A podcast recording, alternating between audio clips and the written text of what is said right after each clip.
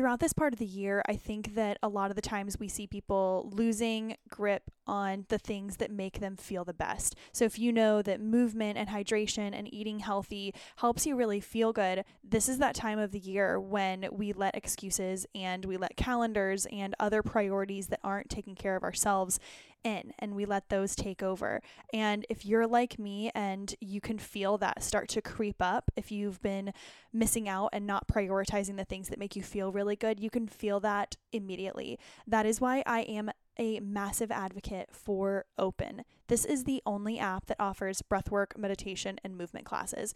You've heard me mention it before that I've been incorporating breathwork into my morning routine this has changed the game for me. Typically, I wake up and automatically have a little bit of that anxiety and a little bit of that natural energy that is almost uncomfortable. And so instead of trying to just work through that, I've been trying to breathe through it. So not only have I been doing a 7 to 10 minute meditation in the morning as soon as I wake up, but I'll do a 1 to 2 minute breath work. This has helped me increase my natural energy even before coffee.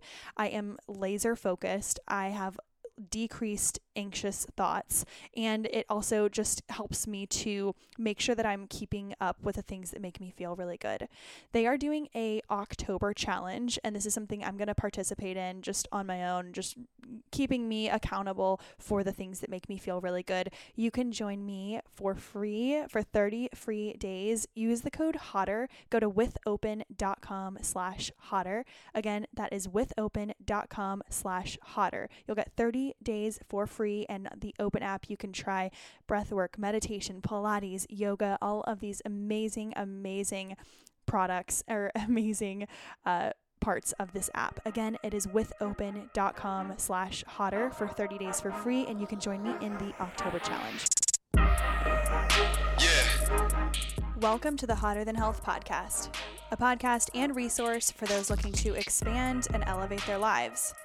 Each week, we will bring you provocative topics, engaging interviews, and some of the biggest names in health and wellness to answer your burning questions.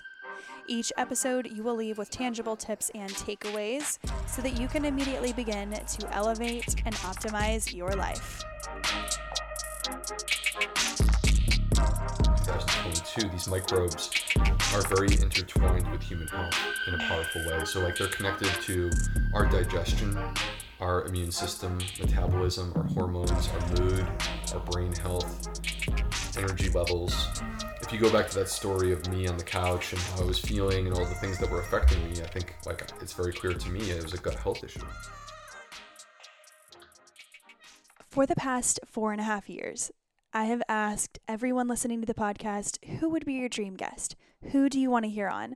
And of course, there have been some requests for Kardashians. There have been some requests for other people that I, I, I genuinely am just trying to find access to, and it's getting pretty tough. However, there has been one looming interview that I have had a request for every single time I poll for the past four and a half years. Any guesses? Any? Today, we finally have on Dr. B. You heard me. We have on Dr. Will Bulsiewicz. All right. If you haven't heard of Dr. B, he is the Gut Health MD on Instagram. He has created a massive business for his take and expertise on expertise on gut health.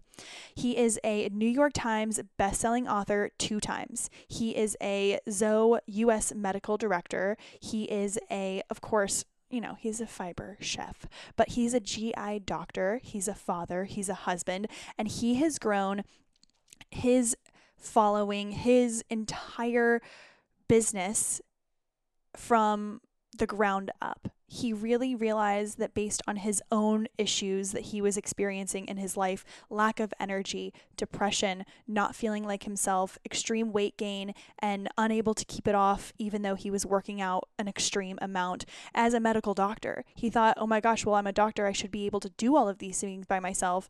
But he realized that after careful observation, lots of study, self trial, that plant dominance and fiber fueled lifestyle is the way to longevity. This is the most incredible interview. We got to talk in person and he gave the goods. I tried to ask as many questions as I knew you guys would be interested in. I asked, I polled uh, the audience before our interview, and then I tried to put myself in a lot of my actual clients and nutrition clients heads when they come to me saying that they need help with digestion and weight loss and energy. And we really went into it. I kind of gave him case studies, and, or not case studies, but I gave him a lot of information saying, hey, this is what's happening. What would you do? and I really wanted him to I wanted to see how he was as a practitioner and he truly treats his patients with so much care, so much respect and it's something that we really don't see in the medical field. I broke this off into two different episodes because we just had so much information and I wanted you all to be able to soak it in as much as possible. And make sure you're taking notes. We're going to have some links in the show notes as well.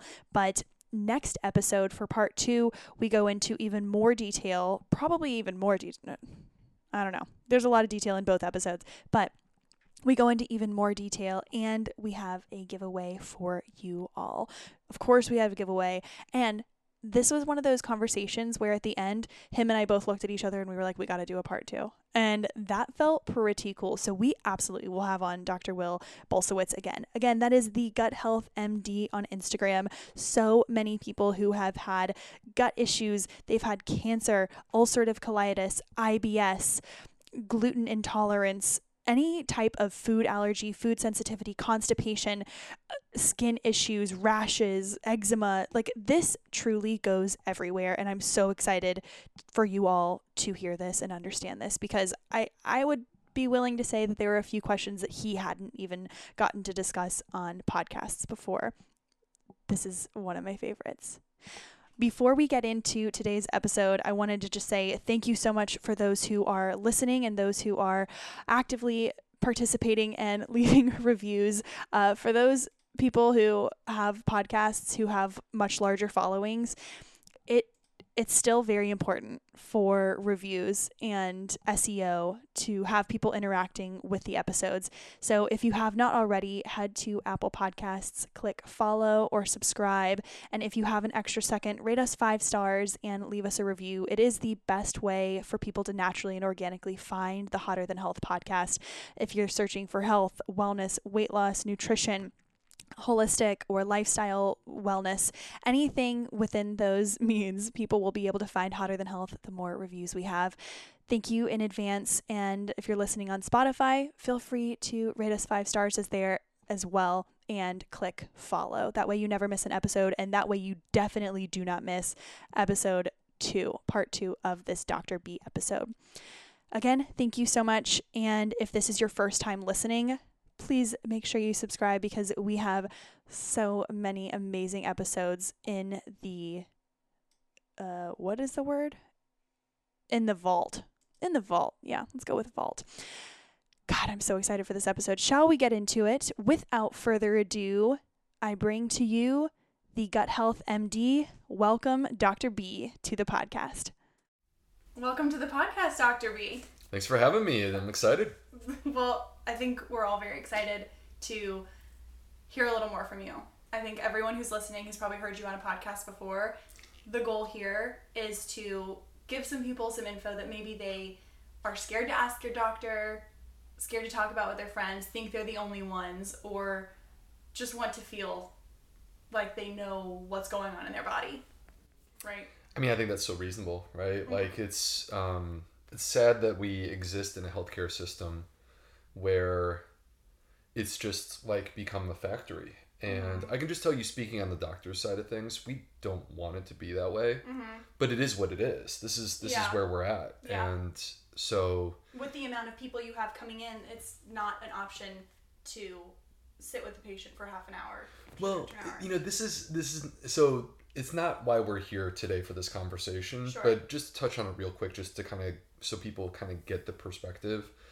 You know, the, the problem is as a healthcare provider, you, you want to accept insurance. So, for example, like Medicaid, which is state, you know, issued insurance for people that can't afford to buy other types of insurance.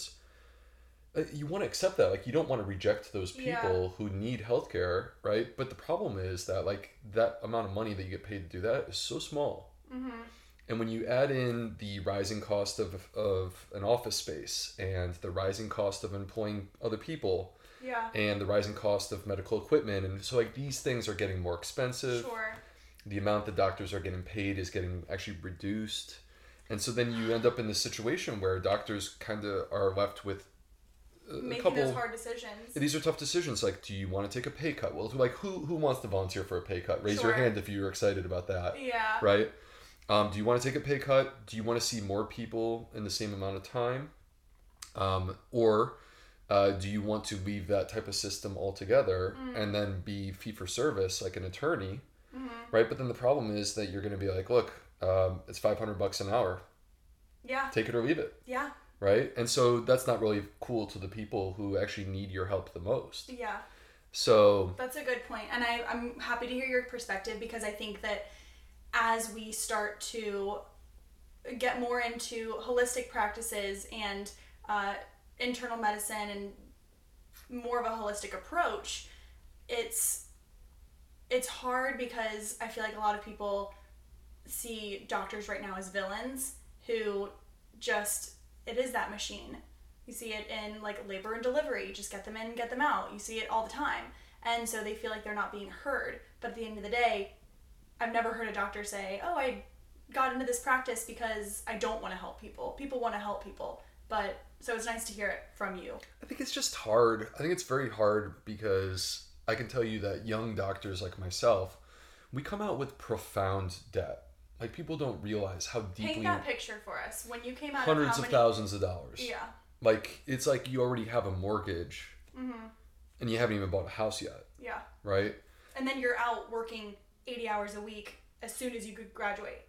Well, you graduate med school, and like I graduated med school in, in 2006. I was 20, uh, I was 20, like 25, 26 years old when I graduated med school. And so, so you graduate, and then you're employed in your training as like a resident Yes. or as a fellow. Mhm. And during that period of time, I mean, I was being paid like, you know, this was, I mean, granted, it was 15 years ago, but like $40,000 a year right? Yeah. So when you do the math on the amount of work that I was doing, Mhm. like I actually, you It know, is a mortgage.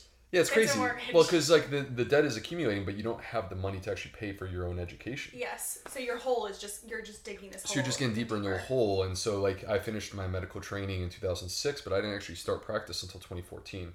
Mm. So that was eight years that uh, inter- the the interest is basically accumulating on that debt. Yeah. Um, so you know, and again, like this is not why we're here, but I think that these are these are just the facets of a complex healthcare system that sucks, Yeah. and like we feel it too. We as doctors feel it too, and um, you know, for me and my personal journey, when I when when I discovered through my own health crisis ten years ago, you know, where I was like high, you know, fifty pounds overweight, high blood pressure, high cholesterol. I was super anxious. I was depressed, like literally. So you were. Ex- can you talk about that a little more? Go into what was going on in your life at that time. Um, I was in my early 30s. Mhm. I was in my GI fellowship. I was at the University of North Carolina, Okay. and so the yeah the and the terminology just so people understand like resident is basically residency is what you do right after medical school Okay. And that's like the first step towards being certified board certified as some sort of doctor. So mm-hmm. like my residency was in internal medicine. So by 2009 i was done with that. Mm-hmm. And i could be an internal medicine doctor. And if i wanted to just be an internal medicine doctor not i don't mean that like just an internal medicine doctor but what i mean is mm-hmm. like if i wanted to do that i could have done that. I was i could have been done with my training in 2009 but I wanted to be a specialist. So to become a specialist, then you go beyond your residency, you do a fellowship. All right. Well, now this entire picture that I'm painting, I mean, people need to understand that medical school. Okay, I worked, you know, at least six days a week, if not seven, Yeah. from 7 a.m. till like I'd study till 10 o'clock at night, Ugh. and then like residency, um, six days a week, you know, uh, 13 to sometimes 30 hours in a row. Jeez Louise. Of course your immune system's gonna be shot. You're gonna feel feel horrible. Well, and you, you end up in this position where you're in you're in your 20s Yeah. and the, your friends that you graduated college with, they're in Europe. right? And you're in a hospital for the 30th hour in a row. And you just feel like you're being murdered. Like like literally everything that you have and everything that you are as a human is taken from you. You are dehumanized Yeah. um, you are a worker and you are a part of a system. And the so you the little bit of control that you still have is like hey i have five minutes to eat. Mm-hmm. I'm gonna eat something that i like. Like you have to be stoic about it, where you have to have, you're like, oh, well, I have my reasons choice. I have my peace of mind if I get to control this one aspect. yeah so like you know am i the only person on the planet who likes taco bell? Of course not taco bell tastes great it's just incredibly unhealthy for you Fair. But if you put me in a position where I have no money, I have no time, mm-hmm. I have no desire to cook, and I just want something that tastes good, gosh, Taco Bell actually fits perfectly into that formula. Right? So you start making these choices and you're doing it through your 20s. And even though I was like a high school athlete and I thought I had a great metabolism, you know, I come from a family where people are skinny and things like that. Well, next thing you know, you like it, it didn't happen overnight, but I felt like I woke up one day and I looked in the mirror and I'm like, who the hell is that? It's like death by a thousand paper cuts. Yeah, and and it reaches a tipping point at some point where you're just like, who's that guy? Who is Yeah. that guy? And and also, you're just not in a good place. Like I was like literally, it didn't matter how great my professional life was. You you know you led into the episode talking about my education. With all these great things like were happening for me professionally, I felt like crap. Mm. And I literally was not exaggerating, curled up under a blanket on, on a couch in a dark room. And I just wanted people to leave me alone. That's kind of where I was at. Yeah. And um, so, You were 50 pounds overweight. You were anxious. What else were you feeling at that time physically? depressed, low self esteem, high blood pressure, high cholesterol, um, fatigue, extreme fatigue. Got it. And so, actually, th- this moment for me, you know, it's so weird because as you age, like I'm in my 40s now, I look back on these moments and I go, wow, like that sucked so much when it was happening. And yet, look at how that transformed my life, my life in a good way Yeah. and it um it was something that I I knew I had a problem. I knew that I needed to fix it. I didn't really have the solution from my own medical training at Georgetown and Northwestern and the University of North Carolina. These are elite American institutions. Um, but I didn't know how to fix my own issue. Yeah. And then what I discovered to be the solution was diet and lifestyle, things that I had not been taught anything about. Yet when I turned to the medical literature asking the question, is there even any science to back this up? Like is this is this real or is this just complete BS? Uh, I found that there were literally thousands of papers published to back up what had happened, and I just could not understand why I had not been taught this. Yeah. So, but I think that the key point, what I wanted to come come to, is that um, as a medical doctor who really cares about, like, to me, these are not a person who sits with me in a room and is my patient is not a code or a diagnosis or a problem, right? Or something I want to get out of my way.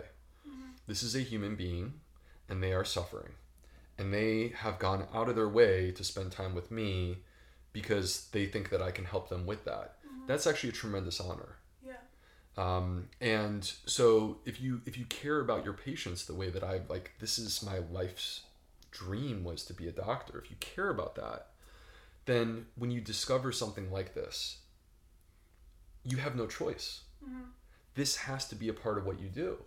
Like, It's like part of that Hippocratic oath that you sign where you say, what is it? You will do no harm to anyone, or I don't know what the Hippocratic oath is. Well, but it- it's like you have you have this obligation to share this information with Okay, people. in 2002, I took the Hippocratic Oath for the first time. It, my mom was in the audience. She was crying. I put on a white coat for the first time. Hmm. And it was a great moment.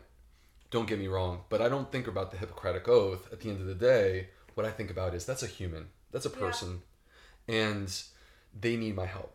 And at the end of the day, you either have that intrinsic desire to help people or you don't. And we all, I, I, I pray that the people who go into medicine, this is what drives them into medicine. Because if you don't have that intrinsic desire, then medicine is going to turn you into a bad doctor Yeah. because of the pressure that exists within the system. So, anyway, for me, that desire is there. It's completely authentic. I feel like this is what I was supposed to be doing. And the, um, it- once this happened to me, it, I got to experience what it was like to be on the side of my patients, to understand what it feels like to feel like crap and just desperately want to feel better. And so to have now some tools that helped me so much, I have to turn and apply those to my own patients. And the system doesn't support me. Like we've been talking about in the very beginning, the system doesn't support me. The system is going not going to pay me. In fact, it's going to actually pay me less to make this choice. And I don't get any extra time. Mm-hmm. And now I'm taking a lot of my work home with me because I'm spending more time with my patients, right? As opposed to leaving the room as quickly as possible so I can write that note that I have to write. Yeah. Well, it doesn't matter Yeah. because at the end of the day, this is this is what this is what they need, and so You say you have some tools, and I think that that is true to say. Can you dive into what, when you were at that low point, when you were at that dark point, 50 pounds overweight, anxious, miserable, what were the tools and what was your mirror to show you, hey, you're in a bad space and here's a way out? What was that first moment? What was that first tool that you were provided to introduce what you do now? All right, you know how we've all tried collagen supplements. People ask me all the time about collagen supplements, but at the end of the day, if you're not getting the magic ingredient of vitamin C, then you're wasting your time and your money. So, vitamin C, of course, is a powerful immune boosting nutrient, but did you know that vitamin C is a critical nutrient for anti aging? You see, vitamin C is essentially the glue that holds collagen together. So, again, if you're not getting your vitamin C and you're not absorbing it, then taking those vitamins and supplements for collagen are kind of pointless. If you're taking vitamin C capsules or in a tablet, then you're definitely missing out on key nutrients and they'll simply pass through your body without being absorbed thanks to stomach acid. Our friends over at Purality Health have patented a formula utilizing something called micelle liposomal technology. It delivers the nutrients into your bloodstream and it's proven to be 800% more efficient. So, this is great for skin if it is aging, sagging, looking dull, fine lines. This is for you. Give Purality Health's MyCell liposomal vitamin C a try. It's backed by a 180 day money back guarantee. Today we have 20% off on a coupon for you. Just visit puralityhealth.com, use the code HTH20 to access 20% off. Again, puralityhealth.com. Use the code HTH20 to access 20% off of your purchase.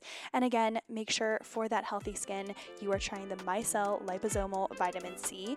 Puralityhealth.com, HTH20 for 20% off. Okay, I tried to exercise my way out of this because I am a very goal oriented person and I was a single male in his early 30s. So it's like, look, I'll get, I'll, I'll, I'll just, I'll work out like crazy.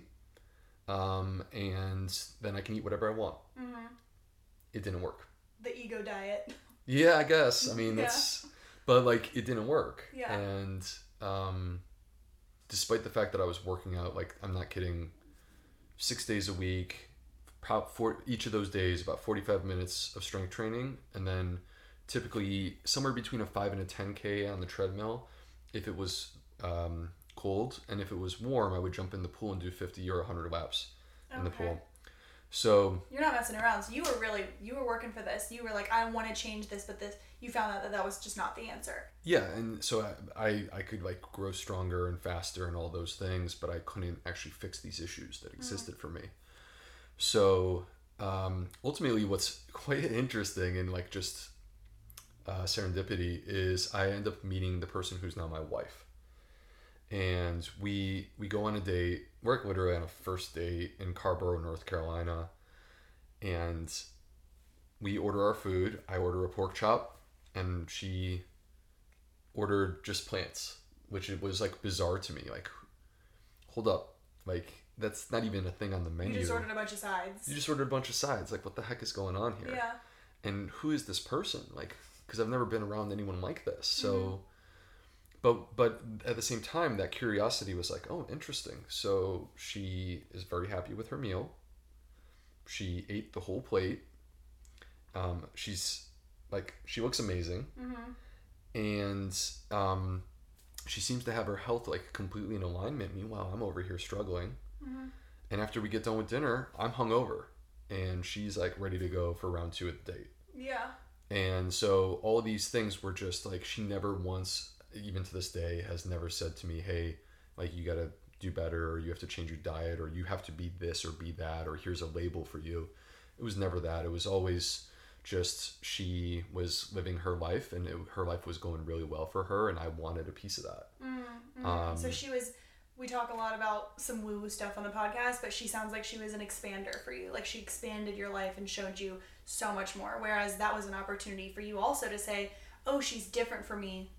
Block it out." Yeah, totally. She it was it, it it just opened my mind. It planted a seed, and it was not a seed that like expanded instantly, but it was just it planted a seed of, huh, maybe the food that I've been eating, you know, literally since I was a kid, Mhm. is in fact the problem, Yeah. and maybe the way that she is eating something in that spectrum could be the solution. Did you start immediately? You were like, okay, now I'm gonna eat only plants. What was your process? No, actually, I spent years working because it was not for me. So let me say that I, I, I, I- care deeply about animals. Um, I care about the environment. These are like ethical reasons that people go vegan, but for me, it was not about that. Sure. For me, this was about my health and trying to feel better. And so, really, I think the moment that things sort of changed, sort of like low point, was just one day. I was coming home from work, and my typical thing was okay, let me go to Hardee's. Like, this is North Carolina. I can get a ton of food for five bucks. And rather than going to Hardee's, I diverted and I went home. And I needed, I, I'm still like, you know, in my early 30s, single man, and I wasn't going to cook a gourmet meal. So I needed something easy. So I pulled out the blender and I just started throwing stuff in. And so, like, basically made a probably 35 or 40 ounce smoothie. Mm-hmm. Like, I filled it as high as it'll go Yeah. and um, spent the next probably 45 minutes drinking like three large glasses of smoothie. Yeah. But I like instantly felt the difference. Yeah. I felt energized and um, I felt light. And it was quite striking that I wasn't hungover after the meal because most of the time I would eat, I would, when I would eat junk food, I would feel great for five or 10 minutes. But then, like an hour later, you feel like complete garbage. Yeah. So, So- it was those. It was that culmin- culmination of small decisions that you made that led up to where you are now. Yes, I just started making small changes and small substitutions, and Yeah. Great. yeah, and I just built momentum over the course of years towards something that really has um, been difference making for me. Amazing. And your patients as well. Talking about your patients, talking about these small incremental things that we can do to improve our health. Can we address right in the beginning? You are the gut health pro. You are the gut health guru. It's your expertise, it's what you've been studying, you've written books about it. What is what is gut health? Uh, what is gut health? Good question. um, I think that gut health really revolves around the microbiome. So, this whole idea, there was a breakthrough in science around 2006 that allowed us for the first time to study the gut microbiome. And the microbiome, for those that are listening that have never, you know, perhaps haven't heard much about this, we as humans, we think of ourselves as like, you know, we are these powerful, dominant creatures, the masters of our domain, and yet we are um, actually an ecosystem for microscopic creatures, bacteria and fungi, and um, these things called archaea. and they're a part of our body. They're on our skin, and in our mouth. You know, um, all external parts of our body are covered in these microbes, but they're most concentrated inside of us, inside of our intestines. And we have discovered that there's literally inside of us, specifically in our colon, there's about 38 trillion microbes. Wild. And um, we refer to that as the gut microbiome. Mm-hmm. And they evolved with us. So um, the entirety of human history, like every single moment, has included this gut microbiome. So as we became better at surviving and thriving as humans, it was because of this relationship that we had with these microbes. And so ultimately, we now find ourselves in a place here we are, 2022. These microbes are very intertwined with human health in a mm-hmm. powerful way. So, like, they're connected to our digestion, our immune system, metabolism, our hormones, our mood, our brain health, energy levels. Mm-hmm. If you go back to that story of me on the couch and how I was feeling and all the things that were affecting me, I think like it's very clear to me it was a gut health issue. And so ultimately when we talk about gut health, we're talking about the health of this ecosystem that lives inside of our colon and how we can make them better and make them healthier because in doing that you actually are making yourself in an amplified way so much more healthy. Mm-hmm talking you mentioned mood and how I, th- I don't think that a lot of people contribute their mood. Maybe their mood swings their snappiness to or that's just an example to uh, to their gut health. But there has been so much research going back to how depression and gut health can be linked anxiety and gut health can be linked. What are some things that you see if a client comes in or a, a patient comes into you and says hey I'm really mentally struggling here. What are some things that you look for first? Are you looking at the nutrition first? Are you having them do tests? What are some things that you find in those conversations? Well, so I think first of all, it's important. It's important for people to understand that I'm a gastroenterologist. So for me, they're typically coming to see me for a specific reason, like their digestive issues. Sure. So like gas, bloating, acid reflux, constipation, whatever it may be. Um, and in that in that sort of context, I'm looking at these patients and I'm seeing this pattern where there is a very high prevalence of mood disturbance. And uh, I'm not clearly the first person to notice this. It's very, very well documented that, for example, there's a tremendous overlap between irritable bowel syndrome mm. and things like anxiety and depression. Huh. And um, we've known this for a quite a period of time. But what we didn't really understand was that, like, irritable bowel syndrome, we've known about IBS since the 80s, maybe even the 70s. Yet to this day, 2022, like 40, 50 years later, we still don't have a test yeah. to diagnose irritable bowel syndrome. And the reason why is because I think it comes from the microbiome. Mm-hmm. And so it's just kind of interesting to think about that if the root of the problem in irritable bowel syndrome is the microbiome. It's not a coincidence that there's a disproportionate prevalence of these mood disorders like anxiety and depression. And when we start to do the research, and this is all, by the way, unfolding in the last like five years, yeah. and there's still a lot that we don't know. But kind of where things are moving is we're discovering that if you take a person who has anxiety or has a depression, and you take a look at their gut microbiome, what you're going to see is that it, the, the gut microbiome is out of balance in some way yeah. In some way. And so it's not to say that you can do a gut test and diagnose like use that to diagnose anxiety and depression. Sure.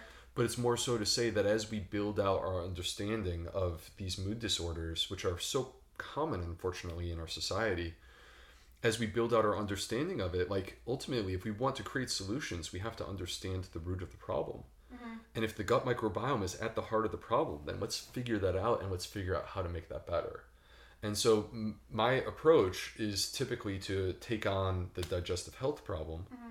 But what I've discovered many times is that people who um, have at the same time mood disorders, they, they experience an improvement of those mood disorders. Yeah. While we're taking on the digestive health problem. So it's like rising the tide on their health. And when you rise the tide, you can lift their mood up, even though that was never really your intention. I love that analogy. Speaking of digestive issues. Very simply, I have some clients who will tell me that they go number two, they poop two or three times a week, maybe. And they're like, yeah, I've been that way my whole life. It's hard for me to just say, you should go every single day. And they're like, what? This is something that I've been dealing with my entire life. I didn't know it was an issue.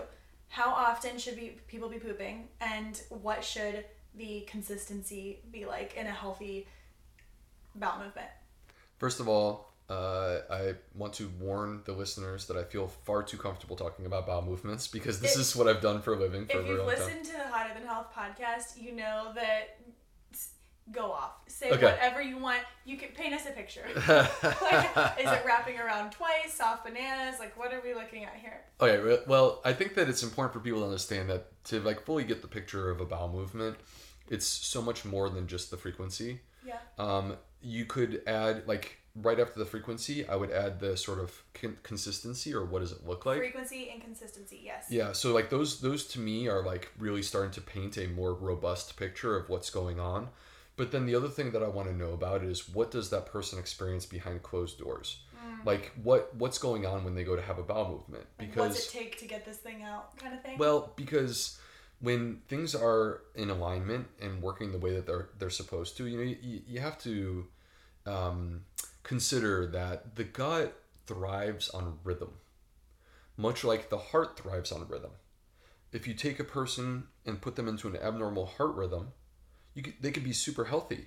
If you knock them into an unhealthy rhythm, they literally can't even climb a flight of stairs, right? It can be that debilitating the gut thrives on rhythm. When you throw the gut out of rhythm, you're not gonna you, you should not expect to feel your best and to have energy and to um, experience food or things of that variety the way that you're supposed to. So ultimately we want to get people in rhythm and when you're in rhythm, a bowel movement should come at a consistent basis. Many times it'll be the same time, not necessarily daily, but it could be daily. But you're going to be consistent in the way that it happens, and also it's effortless. Mm-hmm. Bowel movements aren't supposed to be hard. It's supposed to be easy. like, pleasurable. It's supposed to be pleasurable, and it's supposed to be something that you don't have to like. Certainly not break a sweat, but like you you don't even have to try. You just you feel the urge. You step into the restroom. You have this like five minute thing. It actually feels really good, and you step out satisfied. Five minutes, wow. Yeah. That's some time. Well- like- but maybe not to some people. Maybe they're on their phones hanging out and doing their thing. Yeah, Do- or less, but oh, Yeah, yeah. Okay. And so, what about consistency? What are we looking at here? What do we What do we not want to see? Well, okay, so they, they actually created something that allows us to evaluate the consistency of a bowel movement, and, mm-hmm. and that way, like if you and I are talking about a bowel movement, mm-hmm. we can um, say it's this particular type, and mm-hmm. we're both referring to the same thing. Yeah. And this is called the Bristol Stool Scale. So, and the Bristol Stool Scale has seven different types of bowel movements, and the, the one that you want, um, not that you should be uh, anxious if you're slightly deviant from this, but like the one that you want is a Bristol Type 4. It's right in the middle. And the Bristol 4 is basically like uh, a sausage shaped bowel movement. So it's got a shape, it's formed, it's soft, um, it's not too lumpy bumpy with cracks. And that, that is your Bristol 4. Now, if you move towards a Bristol 1, Bristol 1 is like you're having like turd balls. Oh, I hate that. All right, that's severe constipation. Sure. So, and then on the flip side, Like you move, deer pellets. yeah, your pellets. Okay. Yeah. Um, and then if you move to Bristol 7, the opposite end of the spectrum, then it's just liquid, it's just water. Yeah. And of course, that's diarrhea. And so, and then we have all the different sort of uh, different shapes that come in between. Hmm. So now, you know, it's important for people to understand like, you could say to me, Doc, I poop every day." And if you come in complaining of things like gas and bloating, for example, I am going to still ask the question, Are you constipated? Yeah. Even though you poop every day. Yeah. And this is where these specific things come into play because if you are having bowel movements that are the Bristol one, Mm-hmm. or they're like hard and lumpy bumpy, or it's like a Like little fuzzy. yeah, or like a, it's like a nugget, Yeah. right? Like you're putting in great effort. This is where the effort part comes in. You're putting in great effort. You're straining to have this little turd. Okay. I that- think about literally. I think about a juicer. You put all this stuff in, and you only get like a tiny cup of juice. Like, Ding, this ding, doesn't ding. make sense. Yeah. Something's lost. Something has gotten lost along the way. Right. Okay. So so there's a person who like uh, these are people that I've seen so much throughout my career where you know, they say I'm, I'm not constipated. I poop every day, and it's like, well, they're assuming that because they poop every day, they're not constipated. That is not true. Or I poop five times a day. There's no way I'm constipated. Okay, what comes out? Right. And when they say, Is "Oh, well, it's like a little," it's like a little nugget. You know what I mean? Or there could be liquid, and they go, "I'm having liquid stools, doc. Like, how is that possibly constipation?" Okay, well, there's this thing called overflow diarrhea where you are backed up with those like basically hard balls of stool. So you are impacted with stool inside your colon. Nothing is getting through that's solid, but the liquid can sneak through the cracks and crevices, and then you have a diarrhea bowel movement and it's problematic because you yourself experience diarrhea and you go to your doctor and you say i'm having diarrhea and they put you on Imodium mm-hmm. and now your problem gets worse So what do we need to do? What are what are the first things that you're talking to clients about? Say, I have a friend. She has probably diarrhea-ish bowel movements several times a day. Has had lots of food sensitivities. Cannot figure out what's going on. Works out consistently. Extra hydrated. Not a lot of caffeine. Eats fairly healthy and does basically everything she thinks she should be doing but still has these issues and she's like i can't figure out what the fuck is wrong with me yeah what she's like i just want can someone help me gone to gastroenterologists gone to doctors but what is the what would you say to this kind of person? Okay well so if we're if we're approaching these types of issues and and you know by the way like my, my experience in the last few years has been that these are the people that i'm seeing. Like Yeah. they fail with other gi doctors and then they come to see me so i'm so used to this. So um, if we're approaching this issue we have to start with asking the question what are we trying to treat here? Okay. And we have to be confident that we know what we're actually taking on mm-hmm. because the everything that comes after that like what is the plan? That's what everyone wants to know. What is the plan? Well you can't build a plan if you don't even know what you're targeting. That's true what are we trying to fix? So let's say we're trying to fix irregular energy like this person has wonky energy they're exhausted a, lot of the time random bursts of energy but not really always tired but always has this weird diarrhea issue Yeah, so so as I sit here and I think about this, okay, as a gastroenterologist, the the way that I sort of approach this is there's certain sort of buzz terms that pop out and I'm like, "Oh, okay, this, this and this." So what I'm hearing right now from you is I'm I'm hearing diarrhea, abnormal bowel movements. So we know that we're not like regardless if this person is doing everything right, we know where we're we're not where we need to be from a digestive perspective yes right? I'm also hearing food sensitivities. So, and then the last thing is like super low energy, okay right? Throw away everything of, hey, I'm doing everything right, and just put that to the side for the moment. They might be doing everything right, but we got to know what's what what the problem is, right? So, um, as I hear th- this type of thing, the first question in my mind is: Is this person having constipation with overflow diarrhea? So, because constipation is, by the way, the number one cause of gas and bloating that I've ever come across. So, in every single person who has gas and bloating, the question should be can this be constipation? Even if you're having liquid stool, you should ask that question. So, it, it's the number one cause of gas and bloating. It is an extremely common cause of food uh, sensitivities or food intolerances. constipation is a food Absolutely. Ah And in what's interesting about the people who are constipated when it comes to food intolerances and food sensitivities is that they're very nondescript. So like if you have a food intolerance to let's say dairy products, it'll be specific to dairy products. And it's not going to be everything. It'll be dairy products. But if you have just global food intolerances, yes that to me speaks to some sort of underlying medical issue. So it's not a specific food that's your problem. It's that there's an underlying medical issue that actually is making you sensitive to everything. got it And so constipation is the classic thing that can do that. Because if you take that person and you get them going and you make them poop, like I understand they're having liquid stool, but like if they're backed up on the inside and you mm-hmm. can relieve that blockage mm-hmm. and open them up and get them into a rhythm, those food intolerances are going to disappear. Mm. And so is the gas and bloating. So, so what are some ways to get rid of constipation? So let's start talking about nutrition. This is what I really want to get into. So, what are, if you could briefly go through your philosophy on food and fiber, and then what are some ways to start solving uh, an This issue like issue. that? Yeah, Yeah. like this this particular issue.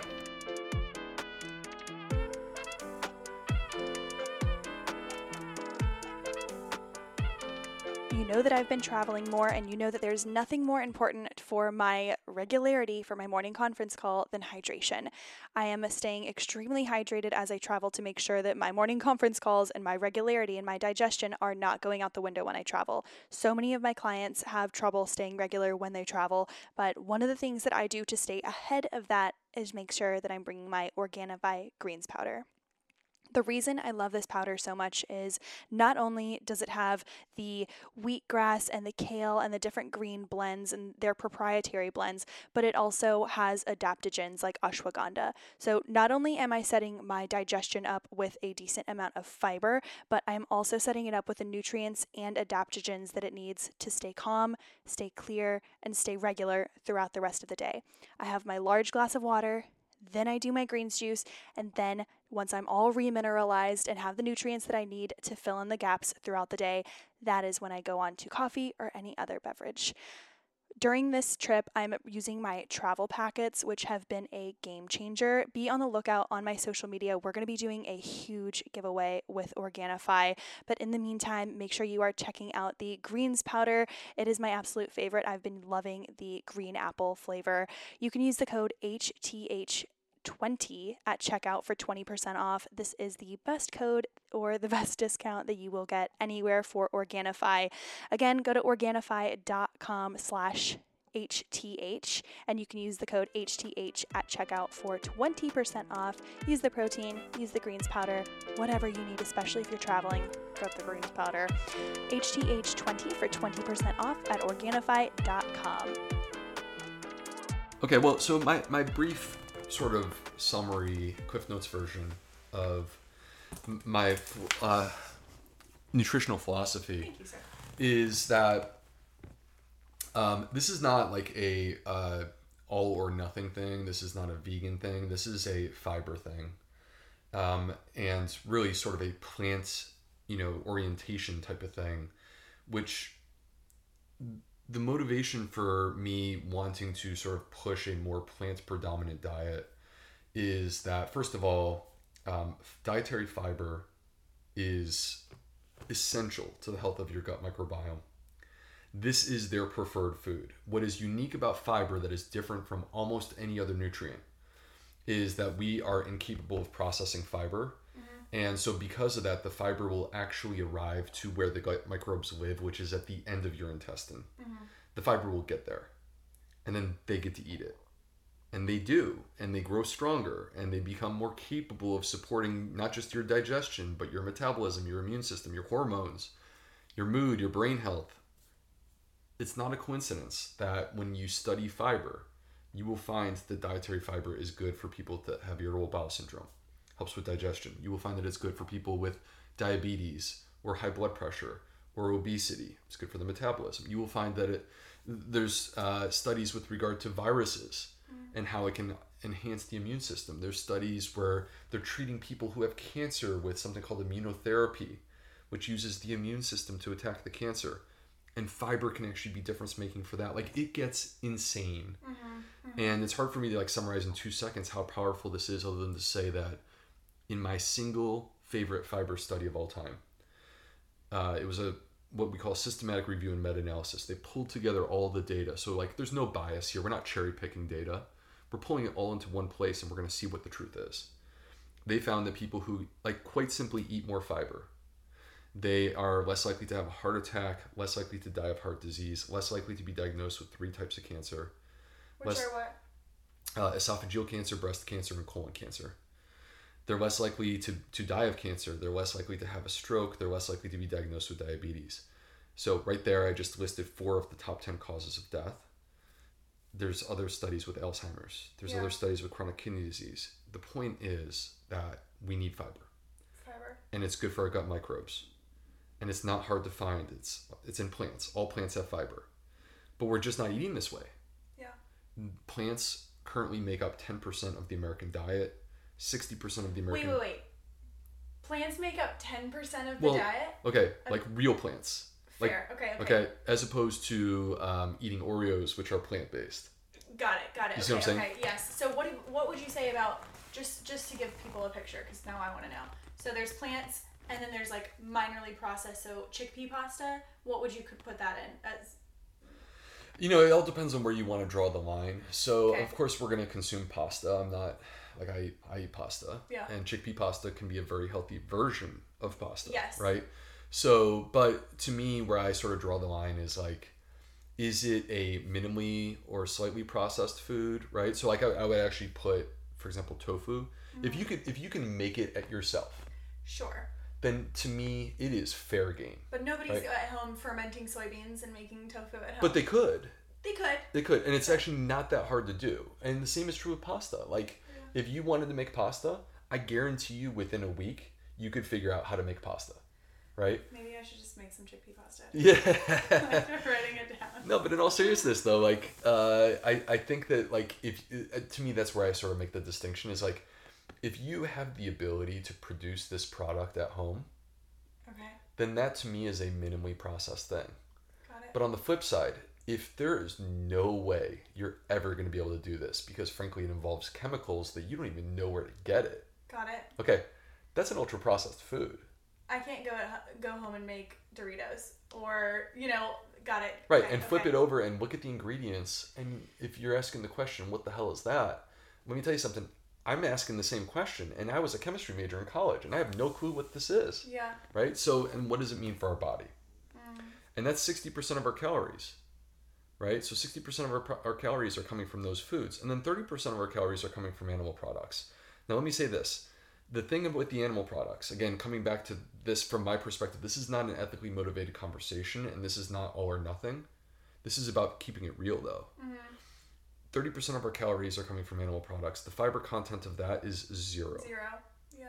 So Oh, if we took this diet that we currently have and we quite simply got rid of the ultra processed foods. And we replaced it with actual plant foods. I'm not talking like raw.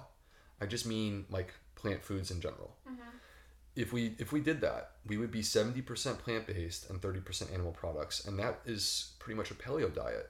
And that is a great step in the right direction from my perspective. I personally think that we're more healthy than a paleo diet with something that's closer to a med diet which is like you know 90% 85 90% plant-based. Um, that to me is like where we're getting supreme.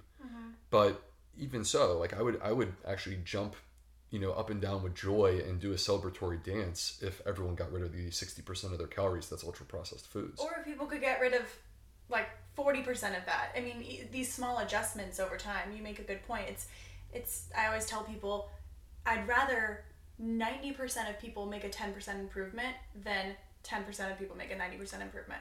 I'll take anything. I'm, Yeah. I'm, I'm all seriously. I'm all progress over perfection. The last thing that I want is people to hear me and then think, "Oh gosh, I can't do that." That's the last thing that I want. What I want is to say, "Look, any step in the right direction is a step that I celebrate." And so, Let so me ask you this as I reach over here. Let me ask you this. You mentioned, okay, going back to the constipation issue. yeah, If, because a couple of questions came in about that. When you are trying to solve this constipation issue, and you say oftentimes it is a, a lack of fiber or a lack of variety in fiber or an, a different issue in that sense, but then when they try and eat vegetables, they have a really tough time. Absolutely. What What are your suggestions for someone who is like, I can't eat greens. I have a hu- terrible stomach ache every time I eat some types of fiber, like beans, rice, anything. yeah, totally. It actually makes a lot of sense. Yeah. But people, I want people to. I, I believe that people are intelligent enough for us to talk about the nuance than for us to make simple rules that are way oversimplifications that ultimately make you less less healthy in the long run. Yeah. So the the nuance to this is that if you take this person who, uh, let's assume that they are in fact constipated. Okay. Okay, again, constipation going to cause gas and bloating, going to cause food intolerances. I know that their constipation is better when the gas and bloating is gone. That's when I know they're better. So, um, if they start taking fiber-rich foods, and they start dropping the fiber-rich foods in there, first of all, they're not moving things through, so the fiber just sits in there, and the gut microbes have unlimited time to produce gas, so they And get it even just more ferments gas. and it just, yeah. Exactly. So that so so the gas actually gets worse, which basically they will interpret as a food intolerance because we're calling it gas, but it could manifest with cramps or pain. Sure. Or fatigue and all these things. All these things. Um, so, and then the the other thing is like their gut microbiome is impaired, right? Yeah. Like they're not in a good place. This is why they're manifesting this constipation in the first place. If the gut microbiome is impaired, then it's you're in a tricky position to start dropping in the type of food that actually is asking it to do more work. Because if you think about what I mentioned a little bit earlier, we're not capable of processing and digesting fiber. We're not capable of doing that, which means that it is 100% on your gut microbiome. So we are asking the microbiome to do the work. Mm. Okay, now there's something that I call the fiber paradox because it's important for people to understand. Like some people would get to this point that you and I have discussed, acknowledging that fiber can actually be problematic in this case, and they'll say, "Get rid of the fiber." That's the solution. Like just get rid of just get rid of the plants, and you'll feel better. And the problem is, the fiber paradox is that the people who need fiber the most are the ones who will struggle the most to add it into their diet. Wow, thank you so much for listening to this week's episode of Hotter Than Health. That was Dr. B, the Gut Health MD. Make sure you follow him on Instagram. Make sure you're following Hotter Than Health on Instagram so that you can be up to date on what new episodes are coming out. We are going to have part two next week. All right, that is part two of the Dr. B episode next week. Do not miss it. Make sure you're subscribed so that you don't miss out on the final parts of this conversation. It's just as long, it's just as good, and it's just as full of information. Again, if you have not already, head to iTunes and or Apple Podcasts, wherever you're listening on the little purple app, and hit follow, leave us five stars, and write us a review. It is the best way for people to naturally find the Hotter Than Health podcast. If you're listening on Spotify, do the same, rate us five stars, and follow us there. You'll never miss an episode, you'll never miss the info. You can also check us out on my website, elizagwellness.com, to book a nutrition consultation or to see if a more long term three month intensive nutrition and wellness program is a good fit for you for weight loss, longevity, inflammation, digestion, and overall wellness. Thank you so much for listening, and we will talk to you next week. Transform your home in one weekend with paint from Menards. Get a paint that combines durability and gorgeous color. Dutch Boys DuraClean Interior Paint and Primer in One offers stay clean technology, making your home stay beautiful and clean longer. And with Dutch Boy's easy opening, smooth pouring container, transforming your home has never been easier. Save big money on Dutch Boy paints and head into Menards to get your paint project started today. Save